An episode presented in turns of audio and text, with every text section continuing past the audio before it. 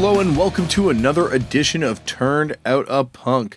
I'm your host, Damian Abraham, and once again, I am bringing you a conversation with someone who grew up listening to punk, may or may not still be involved in punk, but had their life changed by the genre in a major way. And today on the show, maybe the first exception to that intro, Kevin Drew from the band Broken Social Scene is on the show, who's insistent that he was never that into punk, but uh, we, we clear it up. We clear it up in the course of the episode. This is one of the best ones ever. Ever. But more on that in a second. First, if you want to get in touch with me, you can head over to damian abraham dot com. Uh, going to be an overhaul on that thing soon. But uh, for the meantime, head there. There's an email address there. You can send me some emails. You can also find past episodes of the show there. Uh, if you uh, would like to get in touch with me in the immediate, you can find me on various forms of social media. My name on that is Left for Damian, Left for Dead, but Damian, and that's F O R, not the number four. Uh, and if you want to get on Facebook and get in touch with the show, there is a Turned Out a Punk Facebook page run by my brother and show producer, Tristan Abraham. You can send him a message. He'll get the message to me. We talk a lot. We're going to be talking a lot more over the next few weeks because it's the holidays. This is the holiday episode, I guess. Yay. Kind of. I don't know. Anyway, send him a Facebook message. If you don't use Facebook, like myself, you can find the same stuff that we post on Facebook over there on the Tumblr site that we have. Uh, I think it's turned out a punk dot tumblr dot com. And there's lots of stuff that we post up there that gets sent into the show, some other cool stuff, ephemera, photos, whatnot. And uh, yeah, that's it. If you'd like to support the show, the best way of doing that is by heading over to iTunes, hitting the subscribe button, writing a review, rating this thing. If you don't use iTunes, you can tell your friends about it, and you can support the show by spreading the word. You know, do whatever you need to do to spread the word about this show, and that's a great way to support us. But if you do use iTunes, write a review. Give this thing a rating, because that helps. Speaking of helping, the good folks at Vans have come on board and are helping me out by, you know, helping me not go in debt doing the show anymore. So I'd like to thank everyone at Vans for doing that. Uh, I don't have to book certain guests. I don't have to, you know, tell you guys to fill out surveys or to buy a mattress or, you know, any number of other things that you have to be told to buy. Uh, they just want me to keep doing the show. So thank them uh, very much if you want. And uh, if not, I'm going to do it for you. Thank you very much to the people at Vans for doing that. I guess on to today's show. Today on the show, it's a uh, holiday miracle because I've been trying to get this guy on the show for like, I don't know, since this thing started. Today on the show, Kevin Drew from the band Broken Social Scene is on the show. This is a doozy. This is an amazing episode. It's a longer one. I could have gone even longer, but we had to cut it short. There's so much good shit in this episode. There's so much good stuff. There's like... Uh, I don't know, the stuff about Kevin wrestling, not Kevin wrestling, I should say, but Kevin working with the W W E or the F at the time at the end is awesome. There's a lot of great stuff in this episode. So I'm not going to blather on too much more about it, but I do have some corrections. We couldn't remember Adam Scott's name, and I think we say that he's from Community, but it was Parks and Rec. You'll You'll understand when you get to that part. Uh, Hopscotch is the music festival we could not remember for the lives of us in North Carolina, an amazing music festival. And we call Bradford Cox Brandon Cox. Uh, we were a little high. Okay, I was high. Kevin might have had a contact high, but he didn't smoke any weed, so, you know, I, I doubt he had a contact high. He just fucked up. But I, I can blame mine on cannabis. That's... Just kidding. Uh, this is good. All right, everyone, sit back, relax. Oh, and I guess I before we before I let you drift off into this, I should also say that there are other podcasts in the podcast family. This week we were going to have episodes of all of them.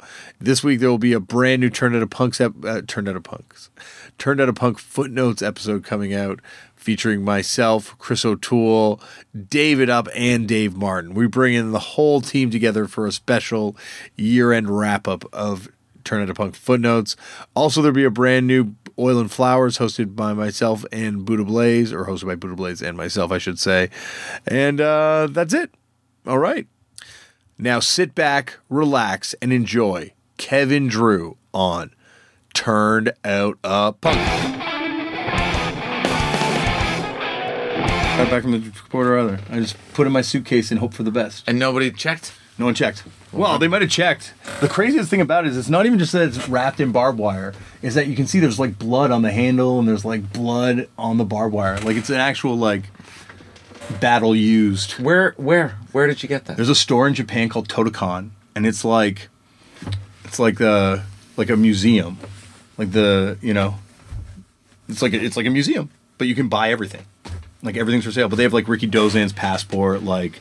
Uh, Like like The Rock's ring gear, or they have like wrestlers' ring gear that they wore in the ring. A lot of Japanese stuff, and then every wrestling magazine ever, every wrestling D V D, rare shirts and stuff like that. How how does how does one? You just put the barbed wire bat in your suitcase. I wrapped it in a towel. This towel right here, in fact. And uh, and then oh, you. My receipts. There you go. You all your receipts. I got to bring uh, those to the office later on. And then you you, I just love to see the border agent. I would have loved to see it. I had my whole argument laid out. What was it? It's like, this is an artifact. When he was like, this is a weapon, I'd be like, this is not a weapon, sir. It's a prop used in professional wrestling. Yeah. Uh, you know, but luckily, I even called Lauren because I'm like, hey, Lauren, uh, she was going to pick me up from the airport. I'm like, you might want to hang back because I might get detained because I'm bringing a barbed wire bat across the border.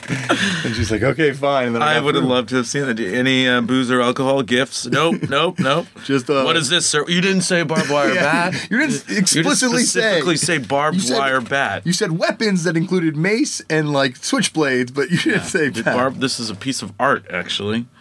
Uh, well, good for you. Well, Kevin, you're now on Turn Out a Punk. I can't believe it. I can't believe it either. I've wanted this to happen for so long, dude.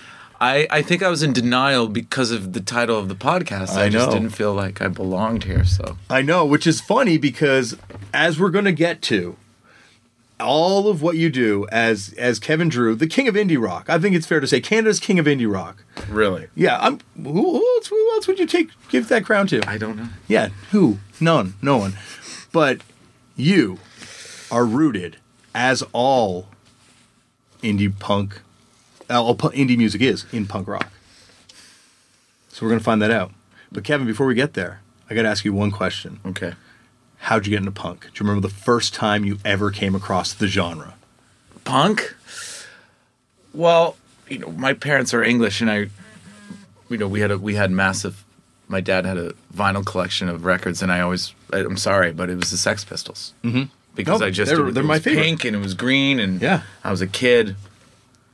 And uh, you, you relied on the elders' vinyl collection to, to, to figure out what you were into. And I remember just out of all the records, that was the, the brightest and, the, and had the most colors as a child. I was like, this is very colorful.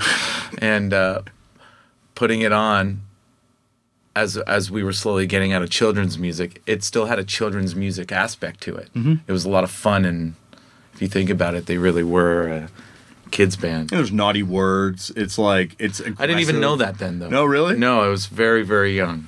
Okay. I just knew that it was fun. That's all I knew. It's funny when you think about it, like your dad's from England, right? Mm-hmm. You know, uh, that's where I got my first Sex Pistols. That's where I first heard punk through my dad's Sex Pistols record. There you go. You know, as well. So like your dad, my dad, Sebastian's dad, mm. all kind of cool British guys that were into music.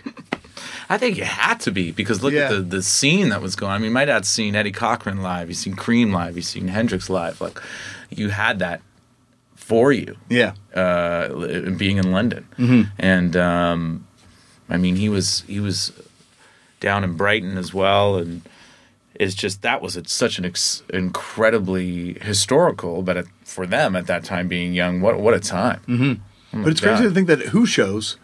My dad was there, your mm-hmm. dad was there, and mm-hmm. Sebra's dad was all there. Yeah. We're all at different Who shows, because my dad was in uh, Portsmouth, uh, you know, but but they all, like, you know, there's a chance they were in the same room at some time. That might have happened. You know, and here we all are later, years later. I know, in our friends. forties talking about it. Yeah, well, I'm not forty yet. You're not? No. You bastard. What am I doing here? Welcome to the Children's Hour with Damian Abraham. I'm only twenty-seven.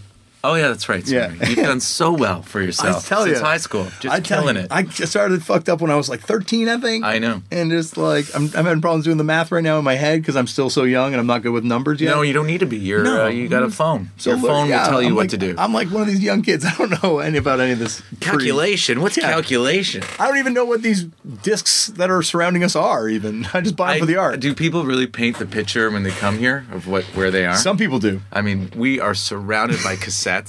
Records, seven inches, hats, shoes, uh, packaged action figures slash paraphernalia. My my, bro, my brother buttons, Pampers. No, that uh, Pampers box is full of records. Of course it is. Excuse me, I apologize. You can uh, always wrap your kids in vinyl. Yeah, like you know, your kids can carry more records. That's, your kid, that's I, what you have. I believe that's probably why you have three kids now, so they can help you carry your shit everywhere. Because this is this is good.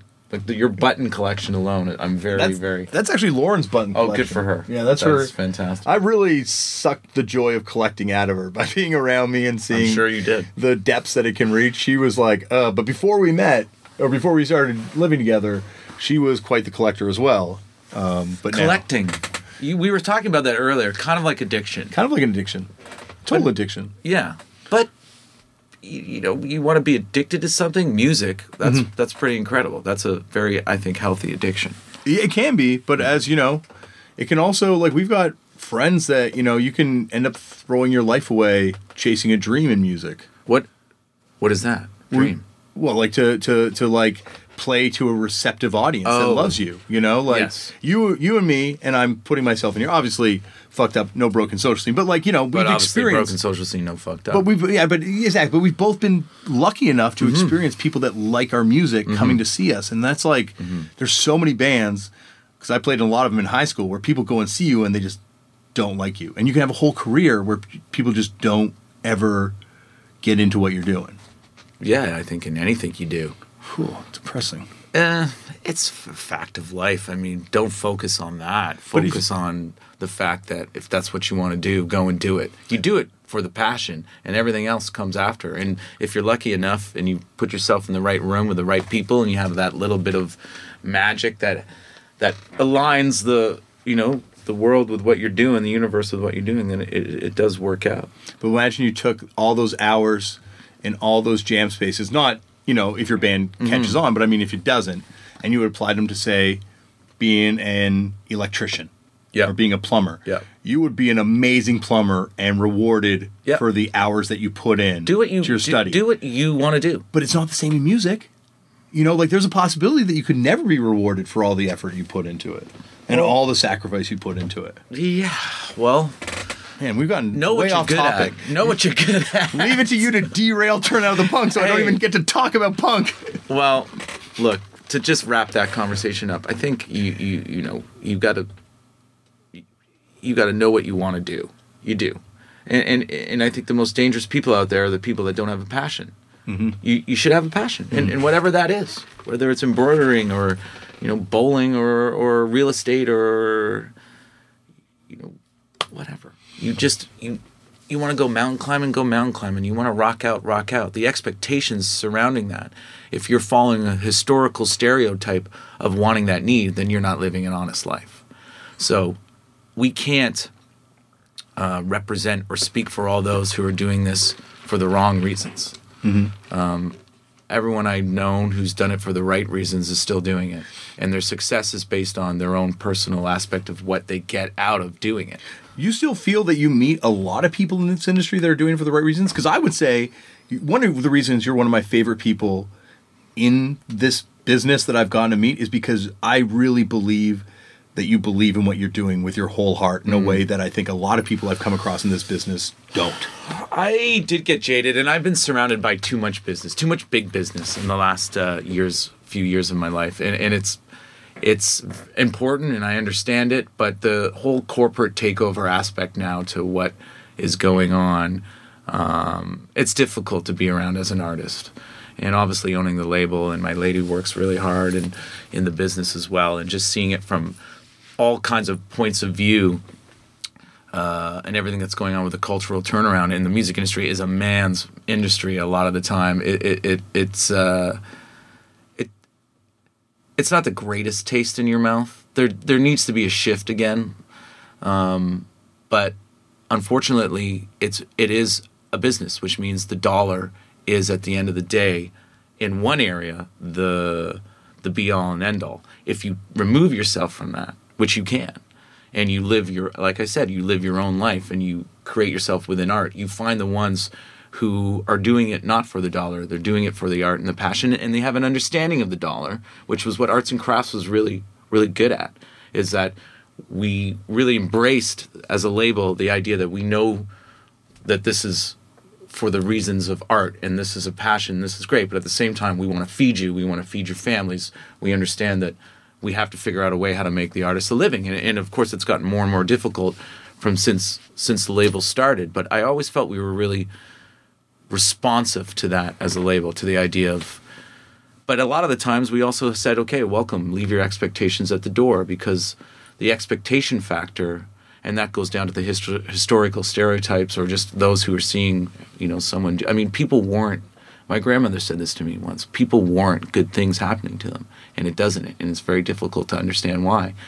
And I've been on that side of the fence a lot, even though I've had so much success in what I've wanted to do. Um, I've still felt the knee scrapes and the ditches, and I, I've still talked to many people's parents about why this is not working for their their son or daughter, the artist, and and uh, it's difficult. That's why I kind of, for a while there, and, and I want to get back at it. I really enjoyed trying to help people, but it also it stung a lot because a lot of the times it didn't work out to the way that they wanted, and that kind of falls on you. And that was starting to weigh me down. Like in two thousand nine, two thousand ten, I was just starting to get, you know, trying to help out friends, and because I love their music, first and foremost. It's just, if I love something, I love it. But the aspect of uh, things not working, which is mainly more than things working, mm-hmm. uh, that's tough. Yeah. Because popularity should never determine someone's worth. Ever. And there's so many incredibly talented, I have so many incredibly talented uh, friends and musicians out there that don't have the rewards of many others, but that doesn't mean anything to me. That does not mean they're not deserving of it, or that they're not in the same, they don't belong in the same room. And that's an unfortunate aspect in that sort of cool, popular aspect, and I feel it too when I'm around bands. And we're moving, I think, more to a populist. Well, yeah, we are, and so like we are, and that's the most dangerous the, thing. That's and the happening. Critical sphere is eroded. Yeah, you know, and like, and it's just now, you know, it's like Rotten Tomatoes. It's like the best film is the one that gets the highest rating on Rotten Tomatoes. It's like, yeah. Well, there's challenging films that take t- sometimes a long time for people to come around to before mm-hmm. they can appreciate. No, them. That's gone. That's gone. No, you d- you don't you, you look. I got thirty seconds. Yeah. What do you got? What do you got? It's not like, okay, I got ten minutes. What do you got for me now? It's like, I have thirty seconds. Are you intriguing me, or are you not? And um, that's fine. That's where the people go. That's where that's. I'm sorry, but that's robotic. That is following a trend, and that is lemmings almost. You know, and we are all part of that. But we also are self-aware enough to know that, whoa, whoa, we have to catch ourselves sometimes. Mm-hmm. You need to take time in this life. Holy shit. Do we have to quote Ferris Bueller? You know, do we have to do this on your show? You need to take time. You need to breathe. You know how many people don't breathe? And I know this is not a self-help podcast, but for Christ's sake. It It is kind of a self-help podcast because, uh, believe me, if if we hadn't found this music, where would we be? Exactly. Let's you get know? back. That was a really nice comeback. I'm a professional you know uh, broadcaster. I hosted The Wedge until I ran into the ground and they canceled it on me. That wasn't your fault. No way. Don't take on Canadian television. I'm taking all of it. I'm going to take Don't it all. Don't do it. it. Um, but so where'd you kind of go from that Sex Pistols record? So you hear this uh, as a young kid. I okay. I guess to stay in the punk world, I was trying to think about this. All, all music, all music, uh, all music. Well, it, I, I, I mean, my, my, my babysitter, I can't remember his name. My, my brother and I's first babysitter at Christmas, um, and this was before the Sex Pistols. We were given. Uh, he got us two re- records, and it was Sergeant Pepper's Lonely Hearts Club Band, and it was Dirty Deeds. Oh, whoa! So one was kind of like a children's album, and then one was a, nothing I ever heard before. And I also never had a record that wasn't sort of Anne Murray's Hippo in My Tub or, yeah. you know, Not the Magic Dragon, yeah. Raffi. Oh, yeah. Of course, I went to Raffi shows. um, so I was just kind of like, this is incredible. And I remember my parents got a real kick out of my brother and I singing Big Balls for them. And they would bring their friends downstairs and say, do the Big Balls song. Because we thought it was, I thought it was tennis balls and soccer balls and basketballs and stuff. I didn't know that when we were singing, we got the biggest balls of them all and they were laughing. I thought we were just putting on a great show. But those bastards were tricking us into something. Um, but from there, when we were able to go, I remember my parents taking us to Sherway Gardens. I believe it was it was either Music World in Etobicoke, mm-hmm. which was just off of Bloor, Bloor and Dundas there, right by Kipling Station. That was a major record store I went to. And then Sherway Gardens, you had Sam the Record Man and a, was it A and A Records? Maybe. Yeah. I didn't went to Sherway till much later. Well, we were there, but I was, I, I'm from the East End. It might have not. Gardens might not have been around yet. They might have still been building it. But but, yeah. but my brother bought. My parents took us and said, "Okay, you can go and get a, a vinyl." And my brother bought Parallel Parallel Lines by Blondie, and I bought Crime of the Century by Supertramp because that song "Dreamer" I would hear on the radio, and I thought that was kind of like a kid's tune. So how old were you at this point? I was. Because this is before the Sex Pistols, right? So you would have been like.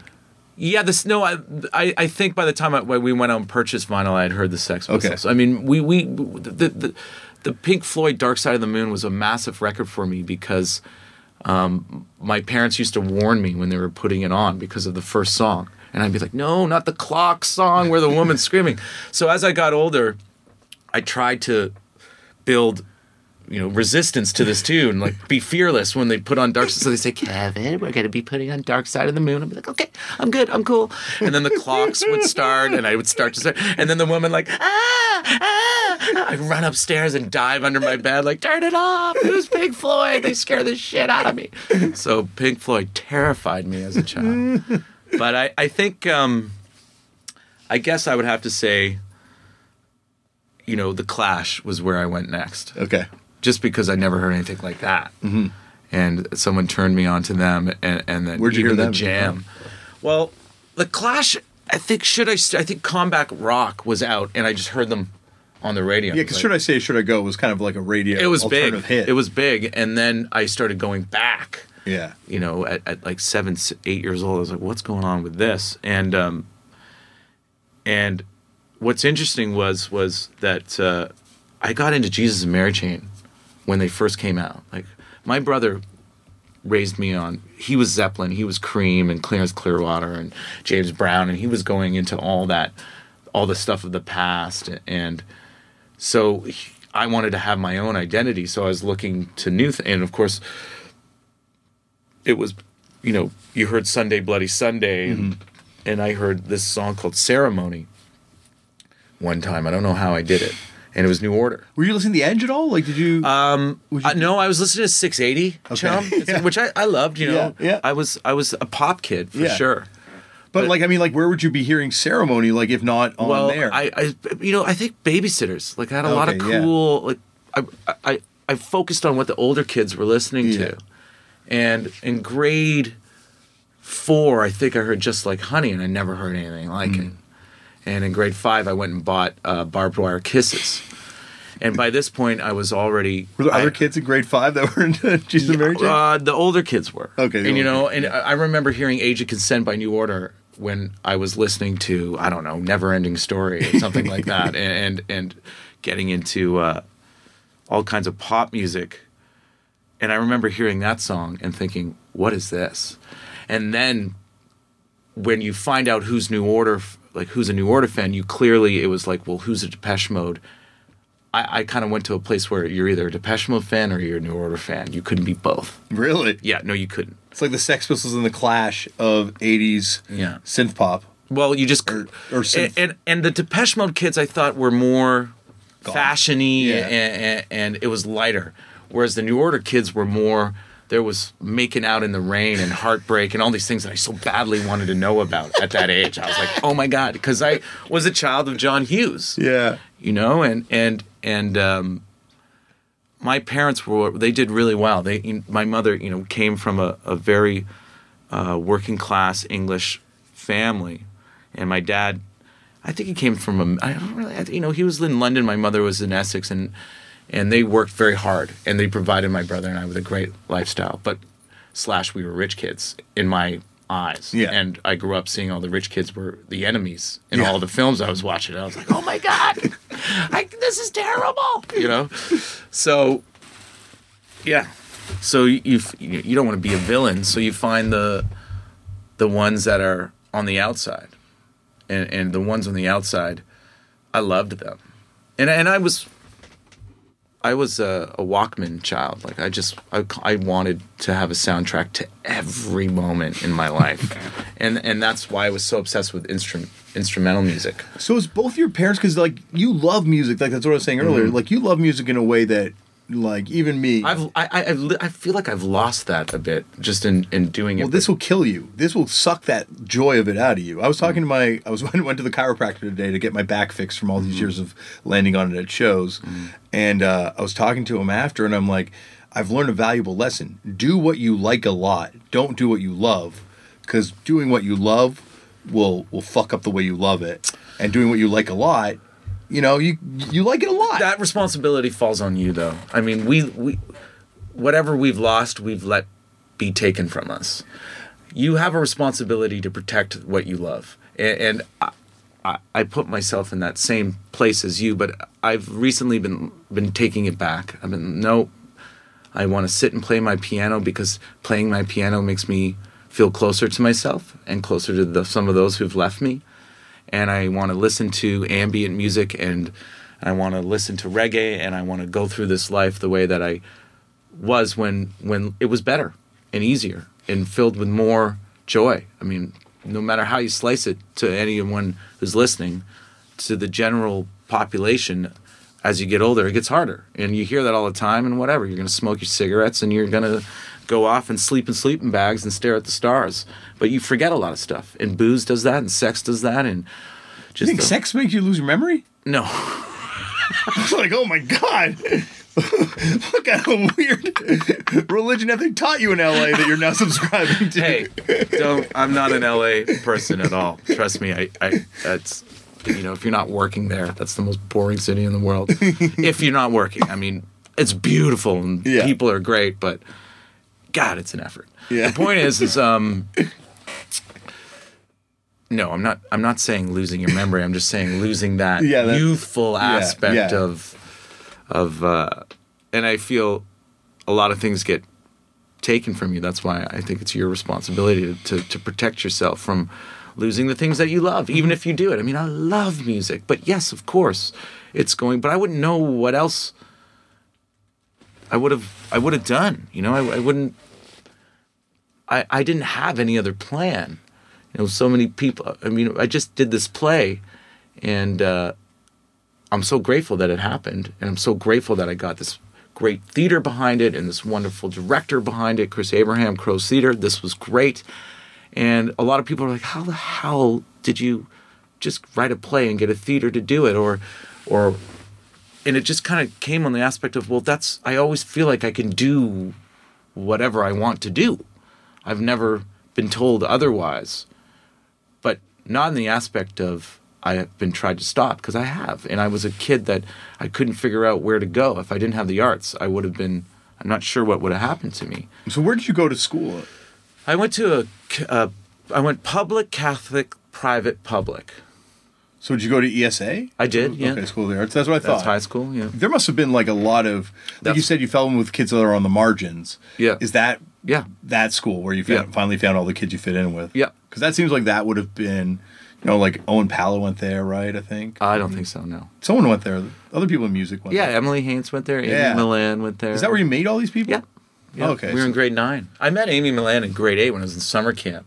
Okay. And she heard that I was going to that high school, and she... Uh, this is Amy Milan from Stars and Social Scene and her wonderful solo career. And um, people have Google. They can Google these names. If they're like not, right. if they're not able to keep up with our conversation, Kevin, we don't... We're not throwing them life rafts. I got a lot us. of people that have been around from the beginning, and I think that also helps. You so know? yeah, well, I guess that's like, you know, Broken Social Scene. Obviously, like you created your own world, and then you know the rest of the world kind of caught on to it. But like, that starts back then, right? Like, mm. are those? Is that the first people you meet? Is Amy the first one you meet from yep. kind of that circle? That from that band, yep. Yeah. Definitely. Um, Brendan Cannon came into my life, and we just merged our worlds together. Mm-hmm. And um, it literally could not have gone better. Mm-hmm. It really couldn't. And, and we just came back, and that was uh, amazing. So... You're back in sorry, back to the music thing. Mm-hmm. So you, the Depeche Mode. Oh yes. Uh, New Either Order. Depeche Mode or New Order fan. You pick your side. You have to pick your side. So who were? Uh, so once you kind of like pick your side at that point, like what are some of the local bands that? Because who? No one sounds like New Order. No Mode. Local bands. I, I I was like, remember Dig Circus? I was into them in high school. I was into thirteen Engines. I know thirteen Engines. Uh, N C seventeen. Yeah, yeah. Um, who would become? Triple Charger, yeah. Triple Charger. Change, um, change the face of Canadian. I was into Head, which was Brendan Cannon's yeah. first band. Hayden, who was... Uh, uh, so by this point, you're into C F M Y stuff. Yeah, that's where I, I found, you know, Change of Heart and, and uh, Project Nine. I spent a lot of time with Blue Dog Picked. Project Nine, though, yeah. that one. And first uh, time I, Nancy second... Despot was the first band I ever managed. Nancy Despot. I don't remember our, Nancy Despot. Oh, they were fantastic. Brian Gunstone, he passed away um, when I was nineteen. He died. It was my first uh, real death that I had to sort of figure out and navigate through, and and the and the scene uh, all around that um, was sort of Orange Alert and, and Conscious Pilot and all these bands, okay. and it was it was amazing. It was incredible to be with, and they were and still are exceptional people. But that that was uh, it was tough to see. This group of people lose someone who was pretty massive in it. And, where would uh, those bands play? I don't remember. There was a lot of the Cameron House, okay. uh, Reverb, yep. you know, uh, Rivoli. Yeah. Um, I remember uh, Josh, uh, Josh and Andre from school. Their band eighth Rib. eighth Rib. eighth Rib. eighth Rib. Oh, they were amazing. There's a Bee in My Jacket. Still one of my favorite songs. Did they sound like the Deadly Snakes? Uh, yeah, they kind of sounded like Tangiers and the Deadly Snakes because yeah. that was their two bands. But but. Um, We went to Classics, which was on Ossington, and that was when you, you needed to be in a buddy system to walk up and down that street. Yeah, that's neighbor. That is like when people talk about changing neighborhoods. Well, that was gentrified. Fool, that got gentrified. Crazy. Queen, it took a long time, but Ossington. Now it's just insane. But like, yeah, I remember going to the Generator and the cla- and Classics, and you're right. Like yeah. it was like my mom was like, "Don't let me ever find out that you were there." Yeah, I know. It was such... Which was crazy because then right up the road at college in in Ossington was Cervecevia's, or however you pronounce it, Cervecevia. What's that one? Well, that was where One Step Beyond would play all the time. Oh, okay. Right? Who went on to become the New Deal, like Jamie Shields and. Uh, And those guys, so we would we would take speed, and we would we would go because we could sneak in, and we just dance to funk music like crazy, you know. And then they went and played at Lola's Lounge, I remember, and uh, we would be taking like Adderall and stuff, and just like whoa, and you know, every your your friend who just got diagnosed with this new disease called A D D, and you're like, what what, what do you take for that? It's like Ritalin. It's like, well, what's that like? Have one, you know. And you're like, holy shit, let's so, go. What was your first show? Um, my mother took my, my parents took me to Willie Nelson Whoa. and Rod Stewart in the same week. Those were my first two big concerts. Um, my wait, Rod Stewart at the Skydome? No, no, no. Skydome was even around then, my man. Okay. This was at the exhibit. This was Infatuation tour. Because what tour was that? Some guys have all the luck. Because I think I saw him on the next tour when he played the Skydome at the very first Skydome show in eighty-eight. Okay, this would, probably would have been eighty-four. So this is probably like the next time he would have come through, right? I don't know. I mean, to be honest, Rod Stewart comes through here every year now. Yeah, now he does. Which yeah. is great. I'm a big I was Rod thinking, Stewart like, we could have been at the same show, Rod Stewart show, all those years ago. Are we talking about Rod Stewart? Are you talking about Rod Stewart? Faces are sick, dude. Faces are sick. Oh, no, they're incredible. Yeah. I um, No, I uh, I grew up, my mom was a mat, so I, you know, that was another guy that I grew up on. But um, we, I think the first show I went to on my own was Jason Bonham in The Cult. uh, I was in grade eight, and then um, where was that? Concert Hall? No, that would have been no. That was the Skydome. Skydome. Yeah, this was this was uh, Sonic. What was their their after Electric? This yeah. was their big record. Yeah, the huge one. You know, uh, Fire Woman yeah. and Sweet Soul Sister. And man, they played the Skydome. That's crazy. They played the Skydome, and uh, I think they played half of it, maybe okay. not not the whole thing, but. Yeah. Uh, A tented performance. I was in grade eight, and um, and then uh, you know, Then we just started going to shows. I remember Rage Against the Machine and House of Pain. That was an incredible one. Was that the that's concert hall? Concert hall, yeah, yeah that's the concert yeah, hall. Yeah, I was there. That one. Um, that was a big one. Seeing the Hip, Tragically Hip. My brother took me to that when I was about in grade seven, grade eight, on their Up to Here, and they played the Forum. Remember the rotating stage at Ontario Place? Oh yeah, that was good. Did so? Did you get it right away with the Tragically Hip? Yeah. Okay. Totally. I um, I love them. And then I kind of once I was getting, once someone played me Sonic Youth. And then Seven Seconds, and like that's kind of where I started to be like, oh, this is cool. What's yeah. this stuff? And the Misfits, and I, my friend Micah Meisner got me on to Danzig and the Misfits, and then you you listen to the Cramps, and then you're going in and you're trying to, you're like, all right, this is cool. And uh, I spent some time in there. I remember another big song. I remember the Godfathers with like work, school, birth, death. I'm like, this is cool stuff. Who are these guys? And Greg Dick. Let's yeah. go back to grade five. I mean, he made... I met him when I was ten years old. How'd you meet him? Um, my dad's business partner. Like, my, I grew up... My mother was a hairdresser. Okay. So haircuts were a very big thing in yeah. my family. And my mom loved the best. So she was always taking us to these funky people, you know, to get our hairs cut. Excuse me, get our hair cut. And um, my brother and I. And then... we met Greg Dick, and he was the coolest guy ever. And I was ten years old, and my brother and I started getting our haircut with him, and and uh, he made us a mixtape. And I remember clearly the last song on side A was "Away from the Numbers" by The Jam, and I never heard anything like it. I was like, "This is the greatest goddamn song!" And we had the X version of "Wild Thing" too, and and he put some Kinks on there, and I only I only knew, you know, The, the Kinks hits. I'd never heard stuff stuff like Lola or, you know, some I, deep cut out. Yeah, I never. He put a lot of deep cuts on this, and then this is what sort of led me to the idea of him and I, you know, uh, about I guess seven years later or six years going to see Dinosaur Junior together. Because, oh, really? Yes, because when I was fourteen, I heard it on C F N Y. I heard this song, and it literally ripped me open. And it made me so excited. And I went to him immediately the next week, and I said, who's this Dinosaur Junior? He's like, are you kidding me? And he pulled out some of his, you know, seven inches. And so you just go over to his house and hang out with Greg? Right? Sometimes, yeah. Wow. Just a couple of times we would go and get our hair. In between, he, he always was at salons and doing his thing. And But, but I did, when as a teenager, I'd go over because he would play me records. Yeah. So and so at fourteen, he played me Green Mind. And then um, I immediately went out and bought the cassette. And I guess now I know why I loved it. It's because I love the chords of G and C and D so much. But that whole song, The Wagon, was exactly how I felt at fourteen years of age. I was like, this is it. This represents everything. And then going in, uh, a friend of mine at high school, this is how I met some of the cool kids, was... this wonderful gentleman named Scott Trelevin, who was playing me, you know, C C Spunknick and This Immortal Collie and all this stuff, because we became friends. He was in O A C, which is gone now. Yeah. It's grade thirteen. I remember. I had it. I didn't do it. You didn't do it? You skipped? Are you kidding me? As soon as I was able to get out like, of school, out of I was like, I'm out. Man, I loved O A C. It was like I spent half the time at Full Blast Records down the street just going through records. That's, I mean... I, I believe that. I used to sit in the, the art, the O A C art room. And, you know, we listened to C C Spunknick, and he got me he, he got me into Skinny Puppy. And the idea of just explaining to me Skinny Puppy, I was like, okay, I can get into this. I can do this. And, you know, everybody loved, uh, whether they wanted to or not, David Sylvian and, and all this. You know, you're just sitting there listening to Rain Tree Crow and Japan records, and then C C Spunknick and, and, and Skinny Puppy. It, it was great. And in that aspect, uh, I met... because he said, oh, you're Dinosaur Junior?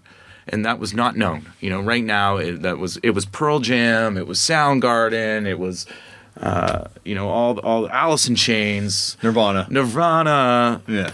Uh, not really yet, though. They were coming. Oh, this is still when it was like yeah, they they, they, they it Smells Like Teen Spirit was happening, and it was getting big. Pearl Jam didn't happen until after Nirvana, right? No, Pearl Jam was out around then. Really? Alive, I think Alive yeah. was out. Okay. I, I'm not sure. Okay. But this is the music that was yeah. coming yeah. up. And he said to me, you got to go talk to this girl named Evie, uh, a woman named Evie Kaslik. And I went to her and I said, "Hi, Evie, my name is Kevin." You know, she's a grade twelve. To me, like a beautiful Viking. I, I, you know, I'm looking up at her like, oh, my God. Hands are sweating. Uh, I heard you're a Dinosaur Junior fan. She said, I am. And, and I went, well, so am I. She said, do you have the new record? I went, I do. She said, well, I'll bring in Bug. And I'll make you a tape of Bug, and you're living all over me, and we can trade for a while. And I was like, okay. So she made me this tape, and when we traded for a week, and I listened to you... You're Living All Over Me and Bug religiously every day. And that's when the soft and loud aspect, which I'm sure you've had Jay on your show, have you? Yeah. Yeah, I remember asking him, because without Dinosaur Junior, there was no Nirvana. There was none of that. And and, and um, I even love the story that Court, Miss Courtney Love told me that Kurt wanted Jay to be the drummer in Nirvana. Before, yeah, they, they, he was one of the guys. Yeah, he was, he was, they were looking at drummers. And, and when Dinosaur Junior came down to... L A and played like the Sunset Strip, that was when Guns N' Roses were blowing up and everything, and everyone was just like, these are the guys. Yeah. Um, so there, even in talking in that aspect, there was that feeling you had when, if you knew Dinosaur Junior, it literally introduced me to a whole other world of music and a whole other group of people. And uh, I never kind of looked back after that. You know, that the, the next year, my you know, My Bloody Valentine dropped Loveless, or mm. I think maybe a few months after, and that was unbelievable. Mm. And I know everyone talks about that album, but great, it should be talked about because never heard anything like that. That came out, and I was kind of like, this is unbelievable. Yeah, that's right. One of those records that, like, you know, music was never the same. No, I think that they just. Thank you, babe. My coffee that feels a little empty. Oh, it's good. I got a last sip. Okay, you got a last sip of coffee. Mm. Yeah, like they it, changed the game with that, yeah. Frequency-wise. And, yeah, and, oh, it's it's amazing when you go and see, you know, if you when you go and see uh, My Bloody Valentine, you see people like just trying to take photos of Kevin's pedals, and just to see yeah. his settings. But he makes them. He does. It's, it's oh, exactly. Like you're not going to be able to replicate know. that. You know, you you know, he's one of those rare rare people that just like has that ear for that sound, and that's like where he was driving to. Well, it's cool that also him and Jay became friends, and very cool. Yeah, and that, you know, as an outsider to see that happen, I would and love you're religiously listening to those bands. That was that was good. I like I would kill for a podcast with just the two of them talking. Yeah, oh, the God. quietest podcast oh ever. Two hours long for.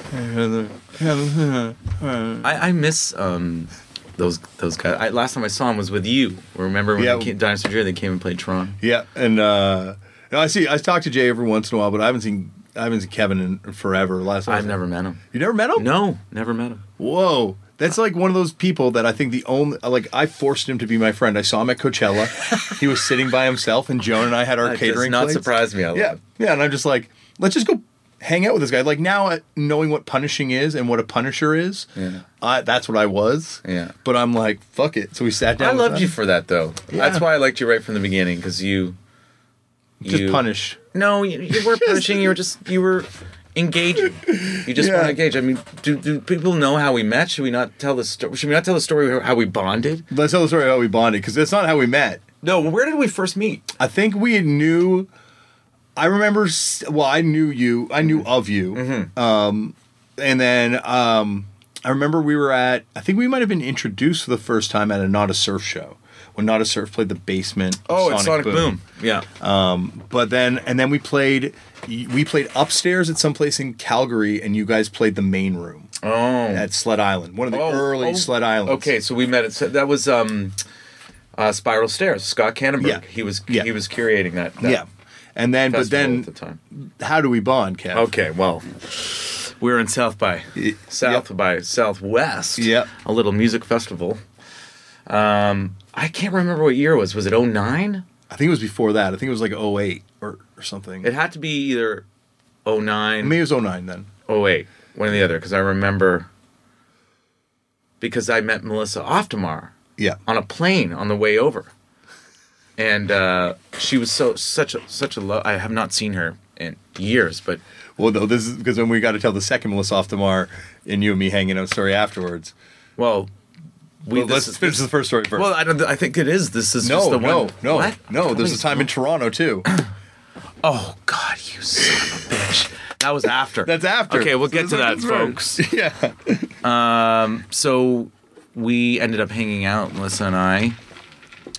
And we, we met you. Didn't we meet you throughout the night at one point? No. No, okay. It was even more. We had, we must. You have, tell the story. We must have been friendly before, like friendly enough. And I think it was maybe through Jay that we okay. had met. Through Mascis. Because what happened that night was I was just like around downtown. I can't remember who I was with, but I lost my keys and my phone.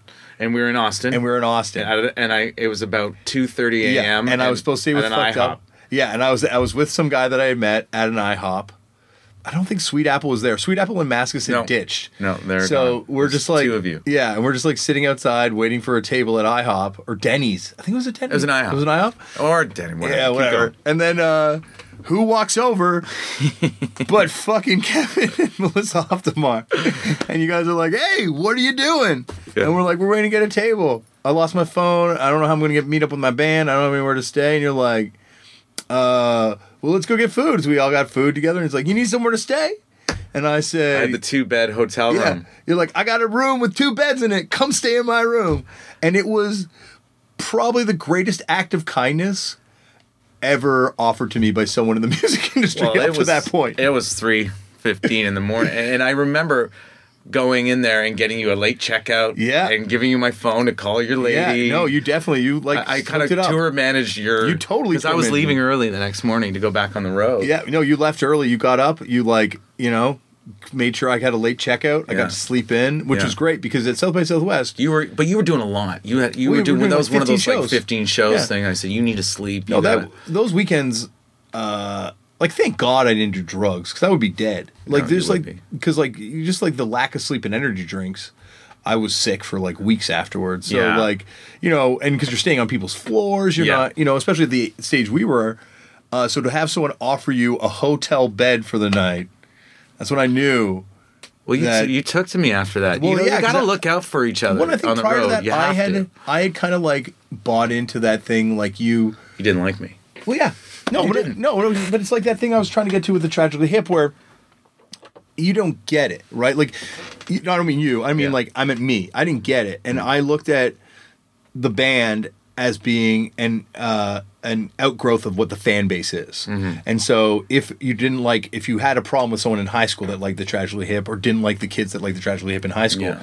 well, that's reflective of the Tragically Hip as people, mm-hmm. you know. And I realize now that's an idiotic way to go through life, but it like. Is. I kind of felt at the time like, oh, well, this guy's popular and there's these popular bands and all these popular people like him who I don't like. Mm-hmm. So he must be an asshole like this person I don't like. Mm-hmm. So then to meet you and be like, I think that's one of the times that really just blew my mind and blew my perceptions wide open about like how closed-minded I had been that like, oh, you, you can be a good person and be in a popular band and like it doesn't. It doesn't have to.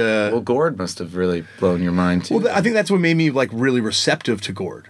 Yeah. You know, like, and then I had met Gord in the video store. He'd come in, and I knew he was like a nice guy, but then like to actually like meet him and like and talk to him about music, like, fuck, like he loved music in a way. Oh God, it, like very few people. Yeah, very and like and just and I don't know, just like he, he just, got it too. Got it. He got it, and he got.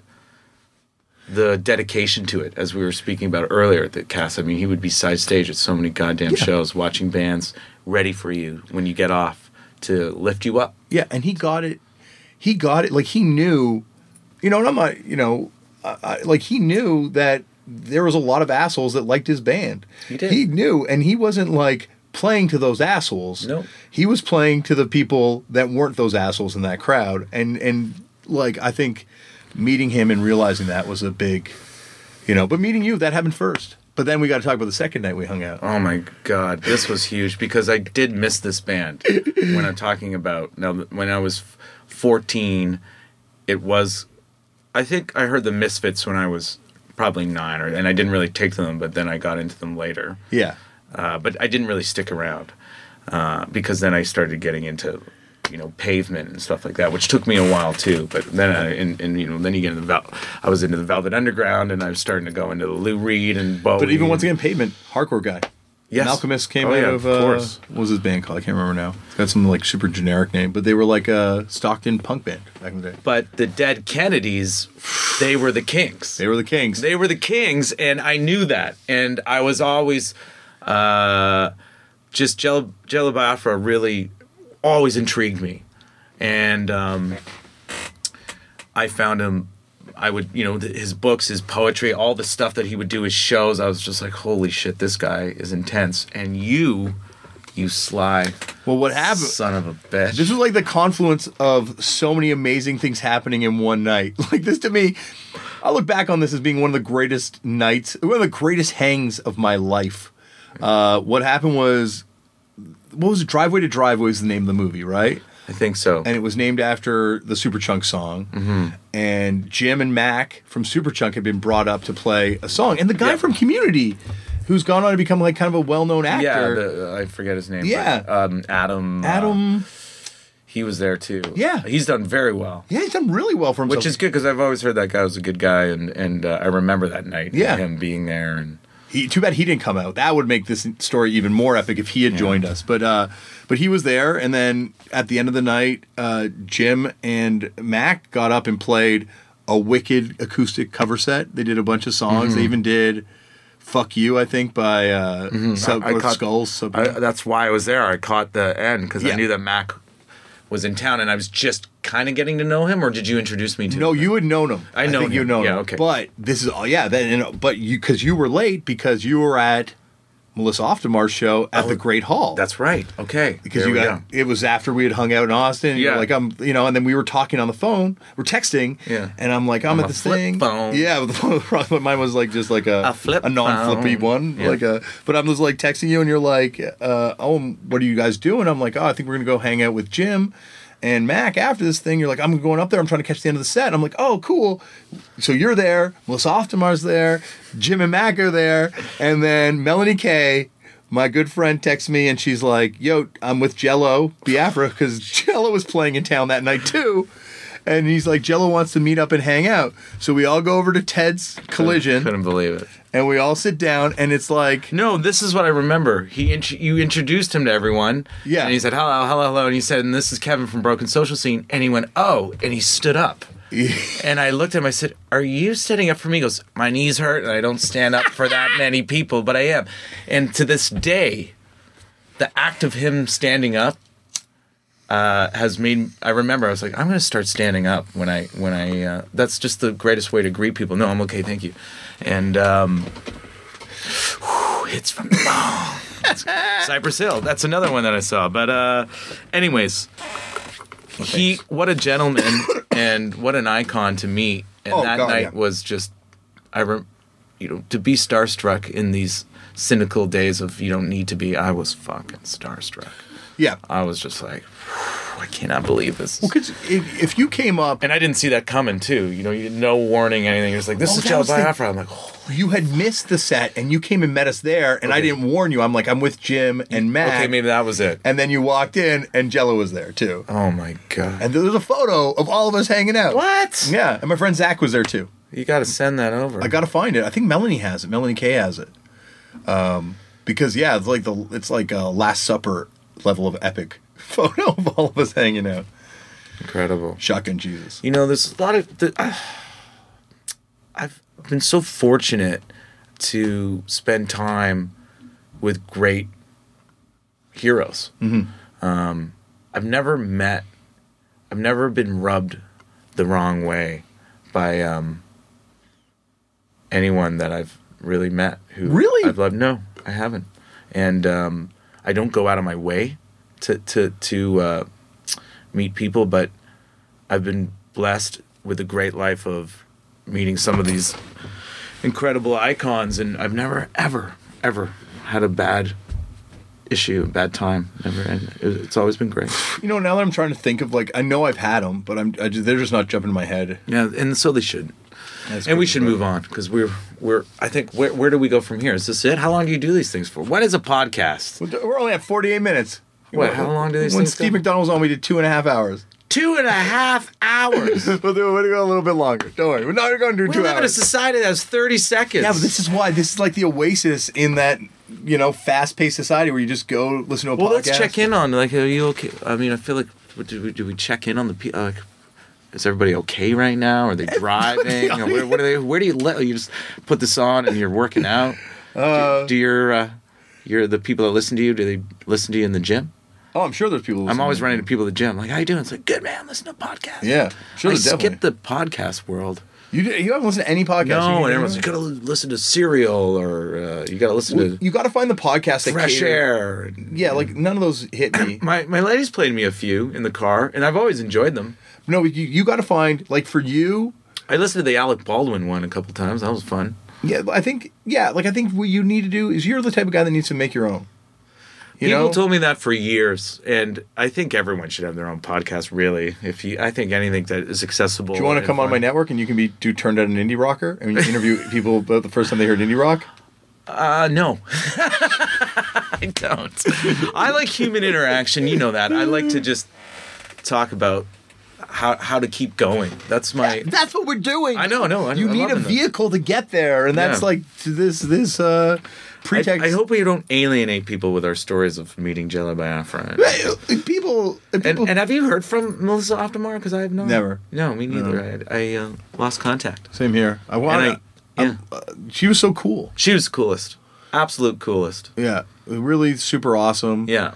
Um, yeah. Let's Such have her on this nice podcast. Place. You should. I want him. We should all have lunch again. We should definitely with Jello and Let's Mac get Jello and, and Mac and Jim.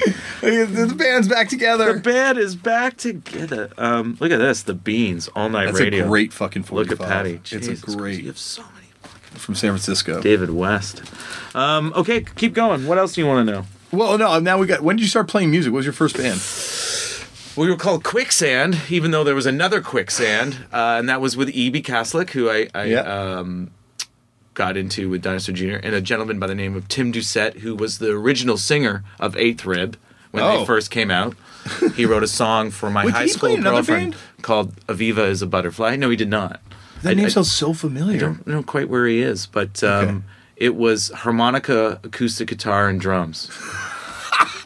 And my first show, my parents went away, and I moved all the furniture out of the basement.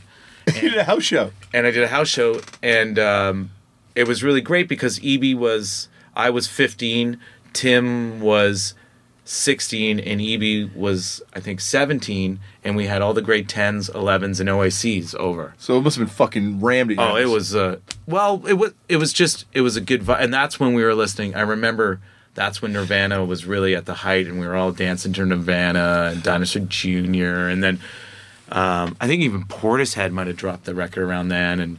And then we're you know you know we were all pretty obsessed with funk music back then too, so we were, it was it was fun. Oh, and Ministry. I remember, I remember, we were all uh, in my room listening to Ministry, and we would lift each other up to the ceiling. crowd surfing. We were crowd surfing in my. I, we used to have crowd surfing parties in my room.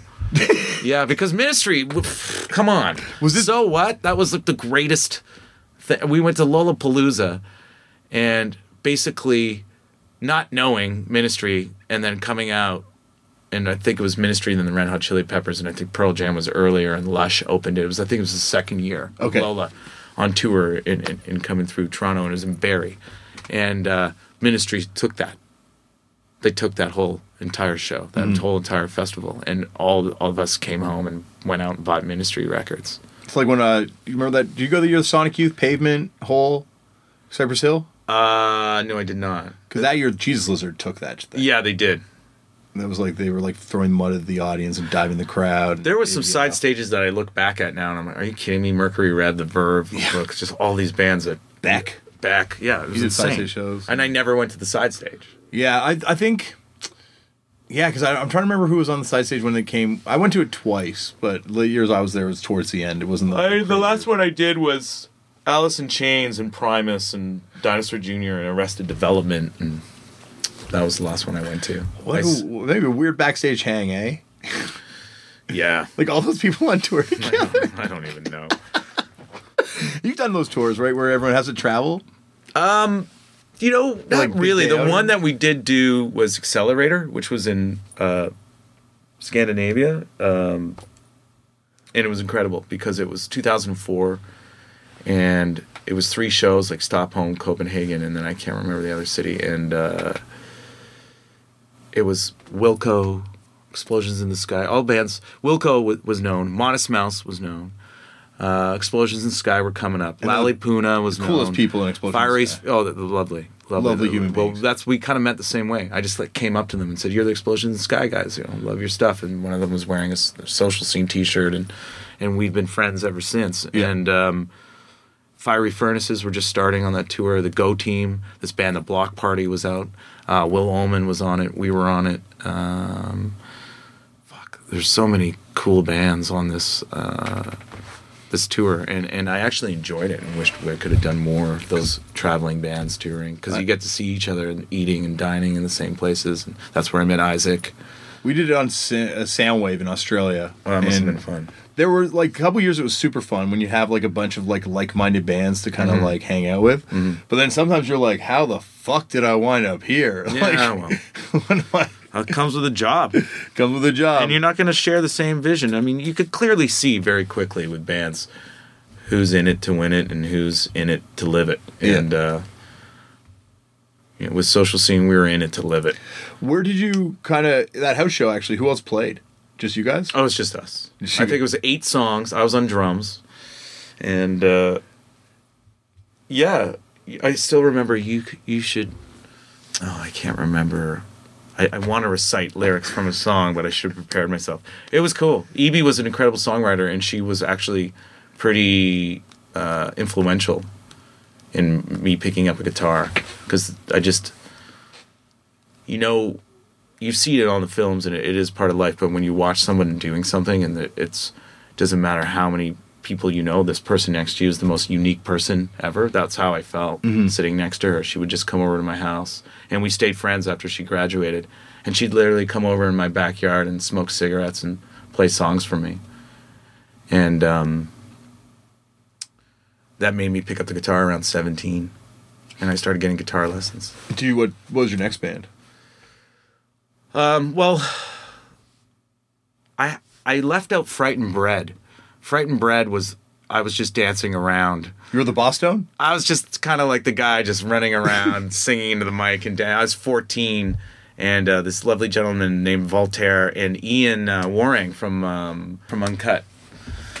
And uh, that was fourteen. But my real band, and I guess the next band was Dejula, which was um, nineteen. And that what was, was the band of that band? Sorry, back to that, uh, the... Uh, Red Bread. Frightened Bread? Frightened Bread. What was the what? Of that what was the vibe of that band? Um, like your Bez from Happy Mondays, or you, you know, I kind of was, because look, you know, we were that that was the year that I, I you know experimented with a hallucinatory drug, and all the kids were doing devil sticks. Remember the guy with the devil sticks? It was just like, oh man, he is good at that. And they got the big pants, and I was getting into the Dead. After I say all this stuff, at the same time, I was listening to American Beauty, and, and one of my favorite records, and still is, and I have multiple copies on vinyl, is What a Long Strange Trip It's Been, the, the double album live of the Grateful Dead. I think it's fantastic. Um, I'm like first record only. Which, which yeah, well, that's fine. I mean, hey, Greg Dick always used to say to me, I'll be grateful when they're dead. um But uh, so, so you're just there like, were some hippie aspects to, to so I was kind of running around with no shoes on and bare feet. I remember Emily Haynes one time, she asked a friend of mine to come up and do a song, and I was like, hey, what about me? And she's like, what do, what do, you, what do you want me to do? You want to wet your hair and run around with your bare feet? With you know, like, that hurts, man. So I, I got, you know, I, got, I picked up a guitar, but I drummed in a band that I started with a lovely gentleman named Stephen Crowhurst. And our friend Derek, we all went to Harris Institute, and so did Charles Spearin. And that's nineteen, I met Charles Spearin, which pretty much changed my life. What band was Charles in before? Um, the, the Dead Lemmings. The Dead Lemmings, that's it. Yeah, so that's him it. and Ohad yeah. were in the Dead Lemmings. Dead Lemmings are, might be one of the most important yep. bands yep. that no one yep. knows about. Exactly. I mean, Richie from Arcade Fire yep. was a fan, and look at the Dead Lemmings oh oh oh-ing in a field on YouTube. It's it's absolutely exceptional. But it's like, that band should be reissued. They should. Where's where's my sub-label Arts and Crafts? I You gotta do it. You where's should. my vinyl only uh, I don't know. I mean, reissue I, label? I, I know some artists were trying to do that. It's not easy. A label is... Listen, I know it's not easy. Smokes. That's why I just want to come in now that you've done all this hard work, and I just want an imprint where I'm just like, yo... I, I have not... I mean, Let's, I was around for, you know, the first eight years, yes, but there I'm... grateful for the team that I have over yeah, at that label. But I'm just saying, like, this is like the idea, like, you know, we'll do this and then we can reissue like all these demos, like the Blunderman demo, oh, amazing, or the No Offense demo. No Offense, okay. Like all these Southern Ontario lost classics that are so important to music history. Imagine the liner notes we could write. Richie from the Arcade Fire could write liner notes for the Dead Lemmings reissue. You could. Okay. Um, we're no, they this. were great. So the Dead Lemmings, they, you know. And then they started. So were you a fan of them before you met Charles? No, I I was uh, I, I met Charles through Tortoise, the band okay. Tortoise, because someone told me. Just like I went and walked up to Evie, I walked up to him and said, hey, "You're a Tortoise fan. I'm a Tortoise fan. You know what's going on?" So that's probably why you had sympathy for me, because you and me are both kind of like the people that will make that first move. Yeah, the Punisher that will like go up to the person. And yeah, be like, I never it never bothered me to yeah. do that. Yeah, so that's probably why you had an uh, an empathy for me, and uh, well, took me I under your wing. You. I, I, I, you were, what you? I, I mean, I had no judgment of who you were because I try not to do that. Even though, you know, it's not like I don't talk behind people's backs. I'm human, but I, I never. Oh yeah, people could only hear what we said off mic. No, I'm just kidding. I'm kidding too. the The point is, is that I, I knew you're in. I just try to lay back because I know. Uh, You know, people make up their mind about others without mm-hmm. knowing them. We just, we mm-hmm. all do it. We're all guilty of it. And um, I come across... Uh, well, it's no. not even you. It's just like the the the media that exists around a band, especially when a band's yeah. in that moment. You can't have context with no. media. There's just no context. No. And I say a lot of shit. And uh, sometimes it comes out all right, and sometimes it just comes out all wrong. But... I, I'm aware I, of that. It comes with the job. And when I met you, you were just so personable that I just thought, oh, this guy's adorable. And, and um, watching you on stage, smashing up your head and jumping in the crowd, I wasn't sure what you were going to be like. So the fact that you were so lovely and open, that made me not only like your band more, but oh, buddy, I thought it was fun. It was fun hanging out with you. That time, another one, North Carolina. North Carolina. That was, I, okay, so basically, ladies and gentlemen, we're playing a festival in North Carolina, and and Damian's just got into this thing called marijuana. I'm not into it anymore. He's into marijuana, and this guy's been straight edge since I met him, which I had not known him that long, but we were buds now, and they played this festival. So we played the main stage, and we got off, and I ran over to the club. And where were we? Asheville or not Asheville? No, it's uh, Raleigh, wasn't it? Raleigh. Oh, wonderful what, town. What? I can't believe I'm blanking on the fucking fest name now. Oh, whatever. It was a great one. And Panda Bear was there, and Deer, put in the, Atlas Sound, in the, intro. And the No Age guys. Every, all these bands were playing, and I hook up with Damian after his show. It was a fantastic show. Fucked Up were incredible. You guys were amazing, too. That was like you guys played in the middle of the street. Yeah, we played in the middle of the street. That was fun, and... um Damian's like, hey, man, you want to hang out after? I said, yeah, my bus calls around four or five a.m. or something. Let's go. He said, come, come back to my hotel. You had a hotel, right? Yeah, I had a hotel. And you were just like coming back. And then these two kids, these two young guys came up to you. We were hanging in the lobby for like yeah, we were in the, forty-five minutes. And they chilling. wanted to smoke a joint. Yeah. And you were like, oh, my God, these kids got some pot. We're going to go up to their room. So they must have been, I don't know, twenty, nineteen, twenty, twenty-one. They were overly legal age. Oh, sorry, yeah. yeah they, well, they, they were at twenty-four or whatever. And these two guys, and they were really sweet. And we we go up, and then we run into the No Age guys. Yeah. I don't know them, but they come along. Yeah. And then we're suddenly in their room, and then some of their friends come in, and it's these two kids, and they have a, a two-four yep. that they open up. And then we're all smoking pot and drinking these beers. And then what's his name from the lovely guy from Deer Hunter and Atlas Sound? No, it's good. Brandon? Brandon, Brandon yeah. yeah. Brandon Cox. Yeah. Look, I've never met him. He suddenly knocks on the door. I open it. He's like, I can hear you guys down the fucking hall.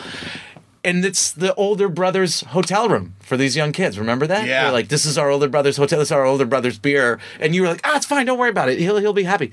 And he showed up. And he walked in, he was like, what the fuck is... And then he saw me. And he yep. went, what? And then he saw you. Yeah. And then he saw... We were just like, um, you're after... The after party of this festival is now in your hotel room. And he was bewildered, do you remember? He was so stoked. And I had fifty bucks American. I put it in his hand. I said, here you go. We're drinking your beers. If I hope you don't mind. And he was like, oh, what the fuck? And we threw down... And then we went down to the pool, the indoor brought, pool. Brought beer down to the and pool? And then all suddenly there was all these people at the indoor pool. Weed in the pool, too? Yes. That's and people were hitting crazy. Their heads. Remember that the guy oh, who yeah. threw the party whacked his head. There was blood. Yeah. We had to get out of the pool. We had to tend to that. What a night. And I stumbled back to the bus at four in the morning wondering what just happened. And those people were lovely. There was about... There had to be about twenty-three of us in that indoor pool. Oh, my God, yeah. Because then we met somehow more people. More people. And we then just, all the rest of Fucked Up showed up. Uh, it was insane. And it was all because you night. wanted to uh, go and uh, indulge with these uh, youngins. And uh, marijuana brings a lot of people together. I just couldn't believe that we took over the old, like, Chet from Weird Science, you know? Yeah. It's like, this is our brother's hotel room. We're fucking rocking in yeah, there. It's like this big jock. And he walked in, and I just thought, oh, oh fuck, I'm going to be the first one to deal with this. And I stepped right in, but thank God he saw Social Scene, and he saw you guys, and he saw No Age, and he was just kind of... Bradford was like... Oh, Brandon, it's Bradford, for Bradford. Christ's sake. Why did we say Brandon? Jesus. And I spat in his mouth that night, remember? I didn't mean oh, to. Yeah, I, I, was, I was in the elevator, and I was talking to him, and he's like, oh my God, you just spat... Like... He, he couldn't believe it. He got so insane that I was... I, I said, I swear to you, I'm not sick. That was right. That's that the only right. time I ever met him. That's the only time you ever met him? That was it, that night. I've hung with him a few times, too, and it's always like... He was great. That was so much fun. He was that, he was a lot of fun. That's and like one of those... That's like that's what I wish being in a band was like every night. Every time I'm with you, some... some, some every time I'm with you, some stuff Yeah, some, some, stuff something's going on. We got, we got, you know, we're making this stuff happen. We're older now, but... And I I wouldn't find myself going out like that, but... Uh, when you smoke it, weed, you always are looking for weed, so you always like... Like the idea of like hanging out... I know Torquil would say it in Stars from, from the stage. Yeah. He'd just be like, anybody has some weed? I'm looking for some. Thank you. Well, the, you know you you know the Broken Social Scene cautionary tale. When you go to New York and you play that university, N Y U or whatever, and there's the George Washington Park right there. Oh, yeah. They're like, don't go to the park yeah. and try and get weed. Yeah, that was You're going to wind up like Broken Social no, Scene. No, that was... That's what they tell you. I know, but that was... We played... Um, we were opening for Dinosaur Junior Oh, really? Park. And that was... You know, absolutely a horrible incident that, quite frankly, I blew up by making it public and made it, like, that was such a learning curve. And and to be quite frank, that was a, a friend of ours who took our producer, David Neufeld, down in New York and um, said, I'm just going to whip in here and get some weed. And then Neuf, who hadn't been out of the country in six years, just sort of, like, walked out, like, are you sure this is okay? And then they got jumped, and Neuf... And David thought that they weren't police and yeah. got the shit kicked out of him. And it was not a good situation because then I very stupidly, very stupidly, in a, in a list of regrets, this was one of them, on stage mentioned that that, that happened. Thinking, and I remember my parents were there and my dad was side stage looking at me like, no. And then it became news. Well, that's the thing because it was also right around that time that like... News Pitchfork was, yeah, became a were, thing. Yeah, Pitchfork. And like you would say things on stage and then it would be a story, or you would say things on social media I mean, and it would be a story. Got, he got beat up. And then they started to get the story wrong. And then it came out. Yeah, because that's totally different in the, the press, story that they tell you. And and he was like, oh, this is all wrong. And the only redeeming thing I think I did in that situation was get him the right lawyer. And he... was so smart not to sign something. They were like, well, look, just sign here and we'll get you out of here. And he he was literally, he felt attacked. Yeah. Um, but yeah, that was, uh, that was a terrible situation. And, and, and um, that was a stupid moment where I brought that up on stage. Yeah, but that's like, you know. I didn't know. You didn't know. I know. And, the, you know? The, and I didn't know what had happened. I didn't know that Neuf got the shit kicked out of him. Yeah. I did not know that. And when I went into the hotel room and met up with him after and I saw him, I, I literally felt like I had thrown someone into a pack of wolves. And I, to this day, I mean, we don't speak much anymore. And I actually was thinking about him because you want to talk about an influential person, not only in uh, this scene, I'm talking about his records. And especially You Forgot It and People, let alone... Because that was us, but when he took self-titled, he he fucking went all over the place with that one and really put a signature piece down on the production with that and the amount of people that he has influenced without people will not know. Mm-hmm. You know, one of those quiet champions. Mm-hmm. Um, uh, it's huge, the influence that he has had. It's massive. And I hear it to this day. I hear it with bands, and I hear it.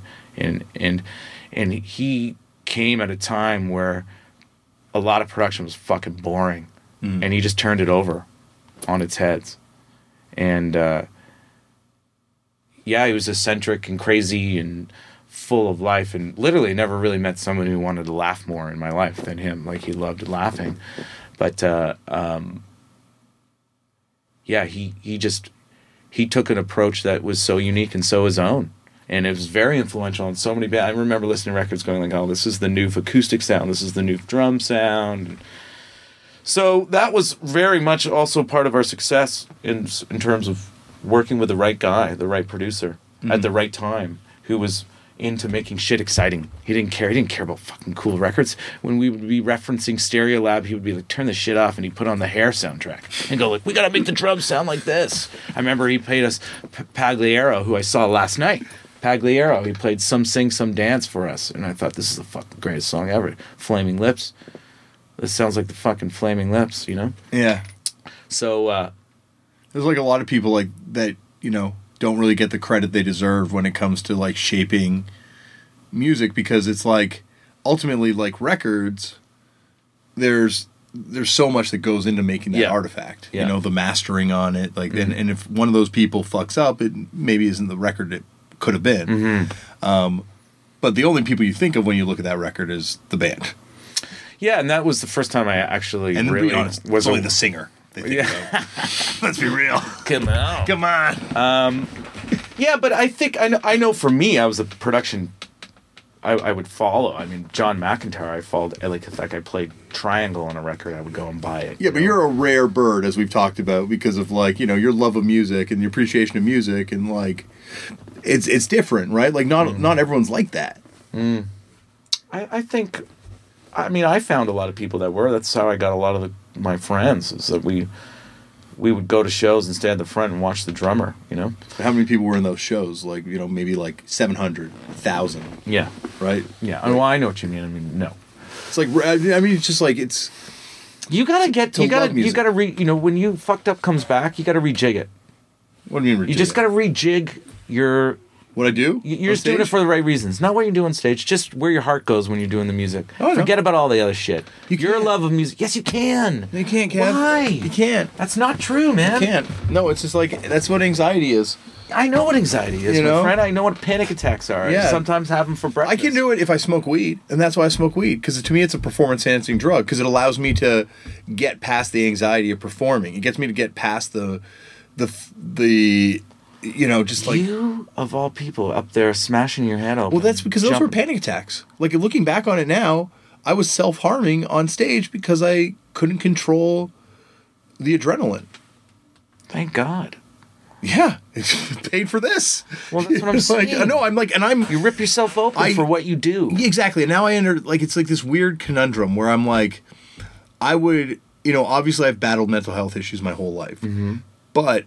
The the flip side of that is I wouldn't have the life I had mm-hmm. without these mental health issues. Are you kidding me? So it's like, you know, and and so, you know, I, I now kind of love them and accept them. It's still challenging at times to deal with, but but like I think uh, on stage, it, I was just having these massive panic attacks, mm. you know, and that's probably why uh, you know there's probably like a jealousy of people that could enjoy music on stage. You know, I was probably jealous of people that could, like, get up there and perform and, and enjoy the experience, because I was getting up there and I would enjoy it. But at the time, it was more like enjoying just the chaos that was, like, resulting from my actions more than enjoying the experience of playing music. And then there was, like, a point where... Well, that's also the experience of playing music, is enjoying the chaos and results of your actions. Yeah, but, like, if they're if they're just, like, you bleeding... And, like, watching people react to your blood pouring out of your head. Yeah, I mean, know? obviously I was never into that, but... No, and I don't think... Uh, I don't want you to hurt yourself. I, and, I, and, you know, even, like, now when I go and watch wrestling, and that's where I was taking the inspiration from. Yeah, Those course. wrestlers that do it, I'm like, of course. Well, that's, you know... And I see it when someone does it, and it doesn't mean anything. And yeah. I'm like, oh. But then when you see it as part of a story, you're like, oh, that's why it works in wrestling. And when I did on stage, it was yeah. something different. Well, don't change the story, because you were free up there. Even I know, absolutely, and I, I don't believe me, and I'm still free up free. there. I can still get free up there, and yeah. now with because of cannabis, I can kind of enjoy the experience. But there is that purity I'm sorry. But there is that purity that lives in you, or you wouldn't have done any of this. And that purity was the same thing if we go back to the beginning of this fucking thing where you're like, sex is it ruins your memory. No, you let things take things away from you. You have excuses for why you need things. And that purity is what got you to fucked up in the first place. Yeah, but you know, like you were saying, you you don't know what you'd be doing if you weren't doing this. Mm-hmm. Right? Like this was like the the goal. Because you were a straight edge guy when yeah, I met you. Yeah. Let's not forget yeah. that. No, like, my, my goal... You weren't was, even drinking coffee. No, no. No. And I still don't drink coffee.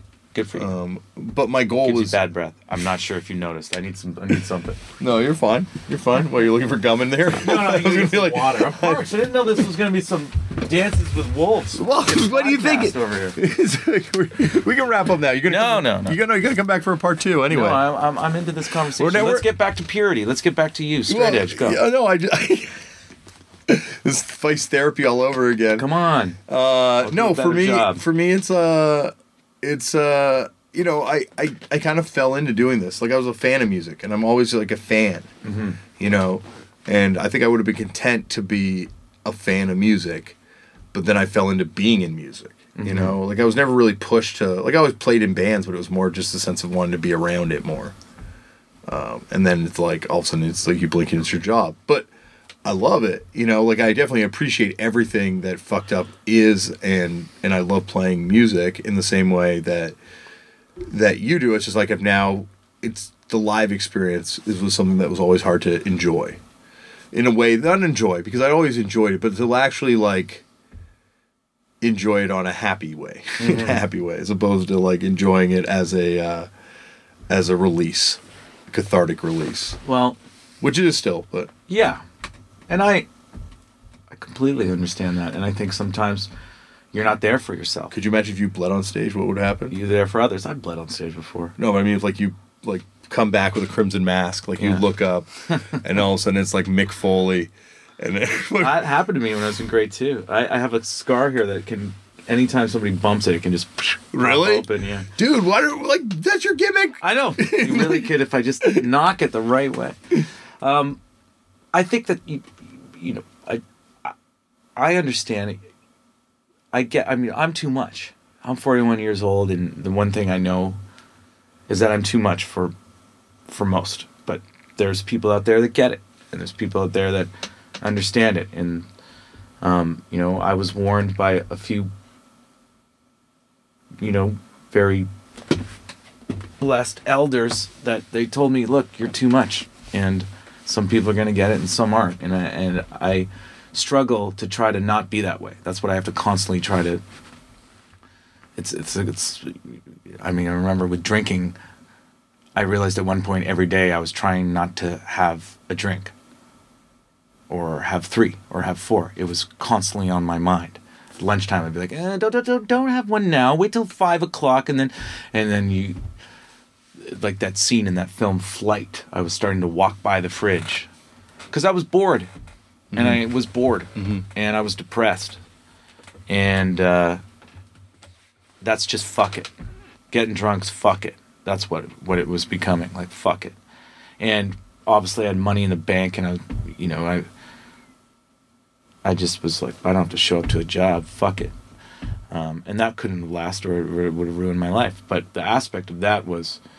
There is this purity. There is this this this aspect of what really is the child aspect to you that just gets fucking covered in shit. Just absolute nonsense. And w- because we take on, if you're a feeler, you're going to take on everybody's stuff. You're going to be trying to please all everyone you can. And you put yourself in such a vulnerable state almost to the point of wearing diapers, that uh, it's it's kind of ridiculous how much you lose the basic aspect of it's not going to be easy getting up on that stage, or it can be a lot easier for some than others. But the pure reason you're doing it is because you got something. You got something to give to those people that are in front of you, whether it's twenty-five people or fucking twenty-five thousand. You, you're like, I have something here. I'm not sure what it is. I hope you love it. And I think you can be as secure as you want to be in your life. I mean, I've just been doing this play every fucking night. It has been, this has been the, the, the hardest thing, acting. This has been the hardest, I wrote the thing, and it's still the hardest thing I've ever done.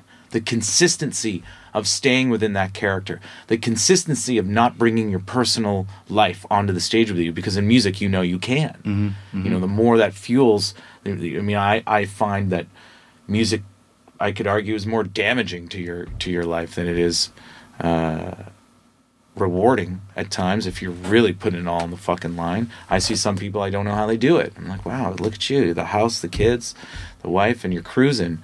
And then I see people are fucking, you know, tortured and they got everything they need and they're not happy. And I'm like, well, I, you know, I can understand that. I know it's that stereotype. All you got to do is YouTube Jim Carrey these days. And you're like, yeah, sure, you can have it all and still you're never going to be fucking happy. Mm-hmm. And I understand that. And I think that the biggest battle is is trying to find that happiness in yourself while you're on stage. And I get it. I just wanted to say to you that I've seen it. No, and I and I definitely you, have experienced. You, yeah, yeah. You know, cannabis, booze, whatever. I have all these things we need to get ourselves into the zone. Pills, all these things. You know, we don't want to get Tom Cruise Good Morning America on you, but at the same time, no, it's just because we lost it. Yeah, no, I, I still like. It's not like I play every set after smoking cannabis. Did I come too hard? No, no, that was that was awesome. No, I know. I really appreciate. You I just believe sharing, in you. Dude. I believe in you, and, and, and I believe in I believe in you know people. Well, I I always have. I believe in people. This has been amazing. This has been everything I hoped it would be. Really, but one thing. Yes, we have not talked about okay. the secret wrestling history of one okay. Mister Kevin Drew. Let's do it, please. Let's go. How the fuck did you wind up working for the W W F? I didn't work for the W W F. But I, I ended up working with a production company, PAing, where they ended up doing uh, commercials for them when they came through with Raw. And what was the other one? Slamdown? SmackDown. SmackDown. But was did SmackDown come through Toronto a lot? No, I don't think so. I think so it was Raw. Raw. Yeah, yeah probably Raw. I, I think it was just Raw. I think so it was before SmackDown was and I, really a thing. And I was a very, very, very... I mean, I still have a memory of walking through Rosethorn, which is a school that the public school I cut through on my way home from Saint Gregory's. At Rathburn and Dundas, and um, the first wrestlers, the first action figures, the big, you know, the big guys. The, the I was in grade four. It was Hulk Hogan and Big John Studd. Yeah, and I remember at the time, I can't. I think it might have been Andre the Giant, uh, Junkyard Dog, and Jimmy Superfly Snuka, and that was it. Yeah, there was like those were the the figures that you could get, and when King Kong Bundy and Mister Paul Orndorff came out, Mister Wonderful, in action figures. A kid at my school showed me, because on the back, remember that you could yeah. look at the action figures on the back of the packaging? He showed me, he's like, look. And I was just concocting a plan, just like Calvin and Calvin and Hobbes. How can I convince my mom to take me to Consumers Distributing, to stand in line, you know, get yeah. the cow, get fill the, out the, yeah, little fill out the little form, and just be there like, please, God, please have King Kong Bundy. And I walked home for the half an hour. I circled the block just trying to, I must have been in grade three, you know, trying to figure out how I was going to get these guys. Or grade, yeah, I was, I was in grade three, grade four. You're giving me so many fucking flashbacks to Consumer Distributing now. Oh, being at Gerard Square. Distributing. And then them me? Come back like, sorry. It's not here. Not yeah. here. And you're heartbroken. Broken. Heartbroken. Like, it's impossible. I saw some G I Joe tears with my oh. brother, my big bro, just like, it's not in. Like, oh. Yeah, God. Well, you like fill out that form. Yeah. Like, and it's such a weird concept for a store now. Yeah, well, it's kind of was the first... It's not that different than online shopping. It is, but except you had to go to the store. Well, that's the thing. And wait for them to but tell you. But you didn't. You weren't allowed to walk around. You weren't allowed to look at the shit. No, they no. just had it in the back. Yeah, yeah. And they'd reel it out. So, so religiously into wrestling. Like, it was just the greatest thing ever. And um, I followed it quite... You know, I, I was through the Hulkamania years, the Roddy Piper and Andre the Giant, you know, Princess Bride. Two reasons I wanted to see that, because one, I was into that soap opera Santa Barbara, and I, and I would have like babysitters come over and, and watch it with me after school, and there's this wonderful, beautiful woman on it that I just every day wanted to go and watch her again, and her name was Robin Wright, and then she was in this film called Princess Bride with Andre the Giant, yeah, yeah. and I thought to myself, are you kidding me? Are you fucking kidding me? So that was a wonderful thing. But we we, we went to a few wrestling matches at Maple Leaf Gardens, and uh, it was stunning. And I and, and you know, I would watch the cartoon with with my brother Saturday mornings. I had the soundtrack. I am a real American. Love the, the Goonies. Yeah. The Goonies video with with uh, Captain Lou. Captain Lou Albano, and I love that Cyndi Lauper was somehow involved. Yep. Rock and wrestling. Yep. Yep. It, and it just it was so much fun. And then they just kept pumping out the, the action figures, and I remember my my friend Carlos had the the cage. Yeah, the steel cage, the oh, blue cage, the oh big blue cage. Oh, my God. He was so popular. I would go over to his house. Can I play? And and uh, the paint would all rub off him, too. Whenever oh, yeah, the paint would just go. Yeah. That They were not built to, No, they were not built. F- to last. Um, but it was an exceptional time. So cut to many, many, many, many, many, many years later, I... Fortunately, I think I did about four com- commercials, um, and and I was fortunate enough to hook up with some people that that uh, took me in without really many credentials or anything in the film world, and I just started P Aing for them, and, and this was not too far. I'm, I I remember we released You Forgotten People, and I still did a couple of these these gigs because I loved working the W W E, we have to say, gigs. And two incidences that I'll remember because we were allowed to eat. And with that, and obviously I wasn't really up to speed with all the wrestlers and who was the what. But I remember one time being at the ring, and I I, I got through the talkie, like, you got to run back. I had to run back and grab something and bring it back to set really quickly, which was right around the ring. So I'm whipping down. And this is A C C now, and I'm whipping. I come around a corner, and I've never in my life, I came around the corner, and I just found myself scooped up, still running, pinned against a wall, and I kind of come to, just in the aspect of what's happening, and it's this huge security guard, and then there's The Rock. And I just was kind of like, holy, and then there's a couple other guys there, and I went, oh my God, I'm sorry, I'm on P A, uh, I'm on the commercial, and, and I, I realized my...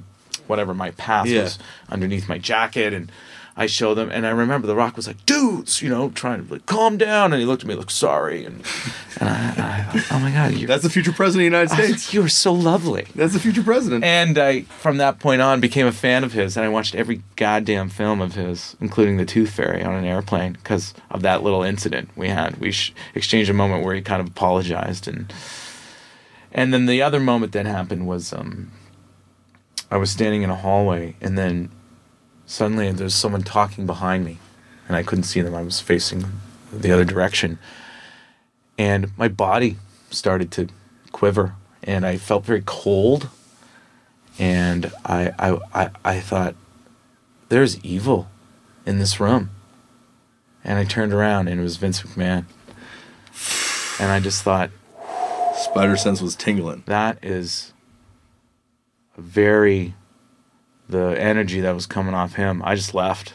Well, yeah, we were in the middle of shooting, and I went, I'll be outside. Yeah, I don't. He's need... got a presence. That was strange. I really thought, like, fuck, the devil comes in suits these days. So, uh, but yes, I. Um, I mean, if you want to quiz me on any, uh, no, I don't. Know. I just wanted to get that on the record out there for people to know that Kevin Drew. One time, yeah. Nearly took out The Rock. I, I, The Rock had to yeah. get a security guard to deal with you. Well, it happened so fast. I mean, no, they, that's how I tell it. Yeah, they, The Rock yeah. had to get a security guard to deal with Kevin. Well, I will. I, I will say that, that my death will. There was a time where I thought I'm going to die at the hands of a security guard. I've had more fights with security guards in my life, all across this world touring, than I ever had. Like I just, I just, and my brother warned me. He said, "Just please." You know, he would always reference Stand By Me because the River Phoenix character, you find out in the end, dies because he was breaking up a fight mm-hmm. and he got stabbed.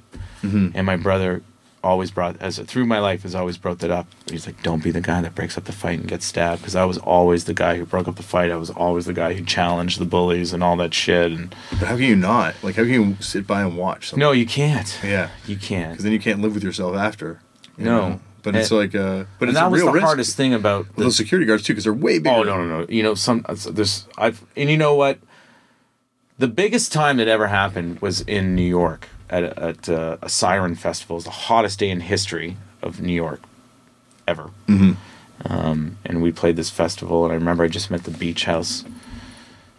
Uh, I just met the guys from Beach House, you know, Victoria and Alex, and I, I, I remember they were there because I remember Victoria coming, because we got off stage and they turned off all the lights and there was just like twelve security guards walking around going, go, go, you gotta go, you gotta go. And we had just finished. Yeah. And I said, we're in the band. And they're like, oh, that's cool. And, but by the seventh time someone told me to leave, I fucking lost it. I lost it to the point, and I remember Victoria coming up to me, putting her arm on me, saying, Kevin, you got it. And I couldn't calm down. And then I had all of them right in front of me. And uh, I was freaking out, and they were, they were they were ready to go. And I even said to one guy, I said, do it. Go for it. Do it. Your life is going to change. As soon as you touch me, your life is going to change. And uh, there was some arrogance in that room. And um, I remember saying, they said, this is how it is. I said, I play festivals all over the world. You, you know, this is not how it is. You don't get off stage, have the backstage lights off, and have people yelling at you to leave. You know, I understand this is getting shit. So it started to become heated in, in kind of like a dick, dick to dick kind of way. And then a cooler came in.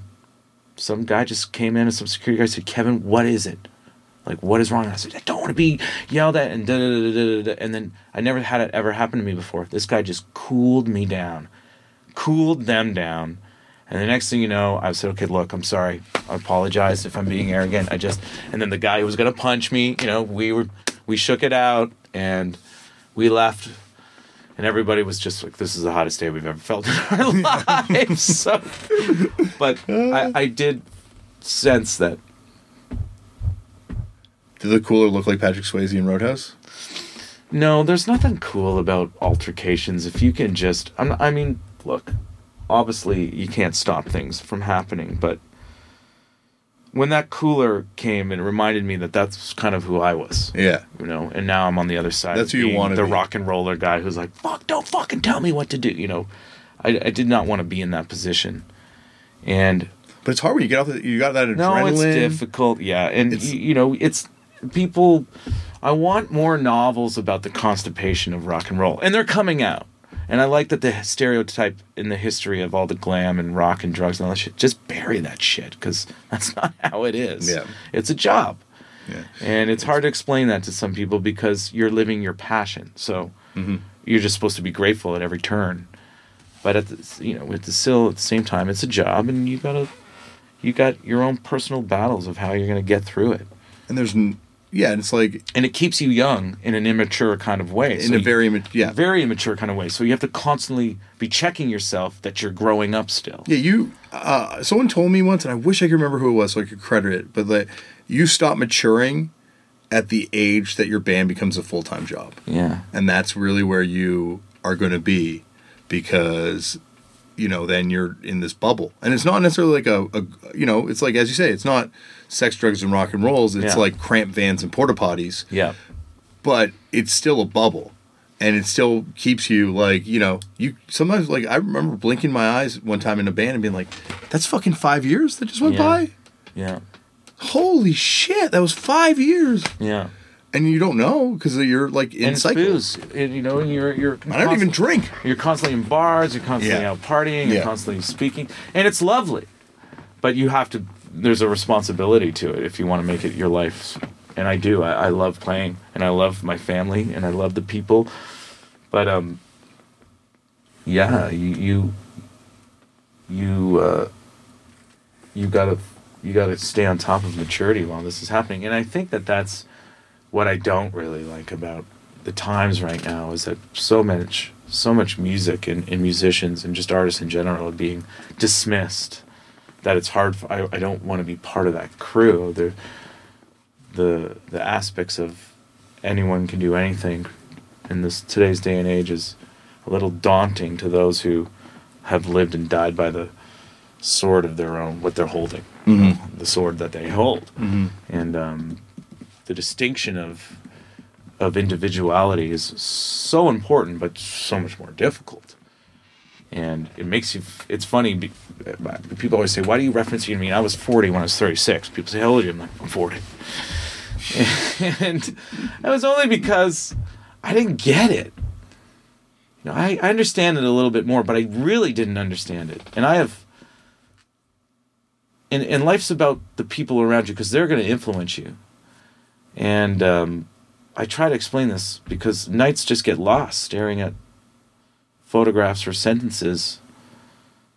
And when this turnaround happens, because it's coming, where do you want to be? Which side do you want to be on? I want to be on the side that is pushing for it, is pushing to kill the addiction of FOMO and what's going on and all this information that we don't need. But then we're part of it. Like, we're still making content. Mm-hmm. Right now, mm-hmm. we're part of the problem with this podcast. Mm-hmm. Well, that's, most things are a contradiction in things that you believe in, and that's a difficult pill to swallow once you understand that. Mm-hmm. You know, you, what you believe in politically or the hypocrisies that you see in the world, you are a part of those hypocrisies.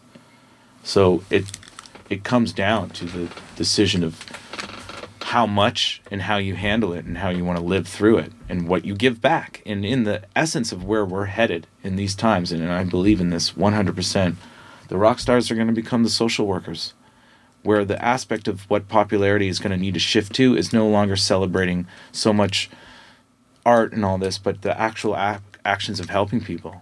That's what's going to start to become the currency of this is what's going on, because more than ever, we're going to need it. And community centers, like you, I heard you mention earlier before when we were talking, things like this are going to start to become havens and thrive.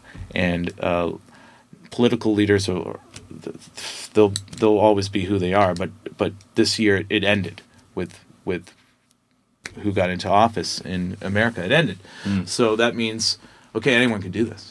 So what's next? We have to do something else. And that's going to be in the power of building uh, platforms to help people, because we need it. And the population's huge and we need it. And I think that that's where you're going to find a lot of celebrities. The popular culture is going to eat itself out because they're just not going to have anything else. It's going to just be too hollow for even the hollowest of hollows.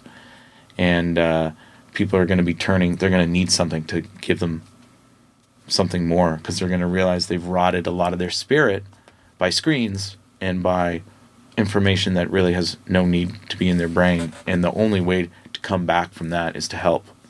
And you can either kill yourself or you can go get help and then help others. And uh, this world is not cold. This world is fucking beautiful. And it's dying, but it's always been dying. And one of the most beautiful things is dying.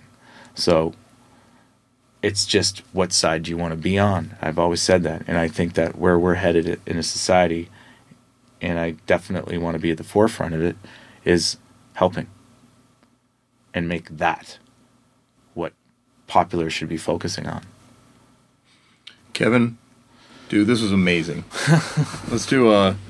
Will you come back on sometime? Yeah, I find... Uh, yes, of course. I, I, I I really feel like this you, was you for tapped, us. You but, tapped out at forty-eight minutes. Wow. And now it's an hour and thirty-seven minutes later. Oh my God, really? Well, that's because it's us hanging out. That's what that's what these podcasts... That's why you got to find the podcast that agrees with you. And you just sort of put it on and people listen to it? Yeah. And you, but it's like... But you get... If you can find people talking about a subject that you care about, it's just amazing, because you get lost in this conversation. It can be a really profound conversation, or it could be a really asinine conversation that you just kind of like... I don't even know what we, you know, what was this conversation? We were just shooting the shit. We started talking about punk, and then this is where it took us. Oh. That's, so, that's the whole concept behind my podcast. You got to listen to more episodes. I know. I'm sorry. Which ones have you listened to? I can't even remember. I came over here, too, thinking, you know what? A, a, a better man would at least do some investigating on his friend's no. podcast, but I've been so busy, Damian, that I just sort of... That's why I said let me push it, because this weekend I could have on Sunday. No, this is this is awesome. This is what this is kind of like what this podcast should be. Like I, had, you know, Chris Murphy showed up with notes. Oh, really? And then he's like, and then I'm like, dude, don't like, it's not like that. Like I want a yeah. free flowing conversation. Then he put away the notes, and it was awesome. We were just like, oh, he's so funny, vibing. Oh, he's hilarious. He's hilarious. He's hilarious. Do you know about the? Uh, I'll take this off. Let's get out of here. All right. Tell me. Thank you very much for having me.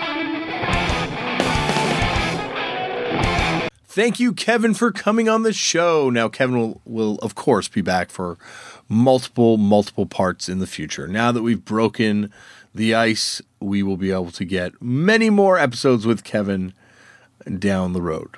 I hope, because I had a fun time doing that one.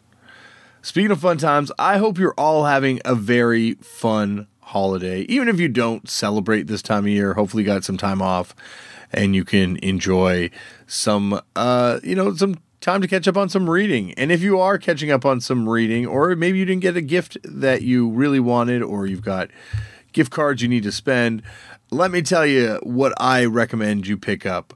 Matinee, all ages on the Bowery, N Y C, nineteen eighty-three to nineteen eighty-five. Photographs by Drew Carolyn. It's a, an incredible book, an incredible document of the New York scene in a, kind of an underdocumented period, eighty-three to eighty-five. But like these, this is an amazing photo project. He set up a mobile studio on the Bowery and documented kids lined up to go into Seabees, and it's awesome. I really recommend you pick up this book, so much so that Drew Carolyn will be on the show next week. It's a great one. We talk about a lot of cool stuff. Drew has had a lot of interesting careers in music, you know, and a lot of different kind of paths taken at different times. But we talk a lot about this photo project, and I once again cannot stress enough, pick up this book. Radio Rahim put it out, and uh get it get it that's it. All right, enjoy the rest of the holiday. If you celebrate it, uh if you don't celebrate it, enjoy hopefully some time off. Uh maybe see that new Star Wars. I saw it. I thought it was all right. People hate on it. That's fine. I don't care. Don't give a fuck. I liked it. Uh and that's yeah that's about it, I guess. Uh, ooh, we got some incredible stuff coming up in the future. Tristan has been really, you know, busting ass trying to get some guests lined up, and oh my gosh, I've got some, I got three or four huge ones just recorded. So that is all in the new year. We got a big new year. This is going to be, you know, two thousand seventeen. Mm, Turn Into Punk. You know, we had a, we had some great stuff happen. Vans came on board, had some incredible guests, but you know, unfortunately, I had to do. Well, not unfortunately, but I was doing this T V show. So Turn Into Punk kind of fell a little bit, uh, you know, by the wayside. You know, not completely, never completely. I love this thing. Never going to let it go completely. But, you know, I had to kind of, you know, work on some other stuff for a minute. twenty eighteen, all about taupe. All about fucking taupe. We're going to grow this thing this year. Uh, that's it. All right. I will see you next week on the show. Thank you, everyone. Go out there and make your own culture. Anyone can do this. And uh, that's it. All right. Love you. Bye.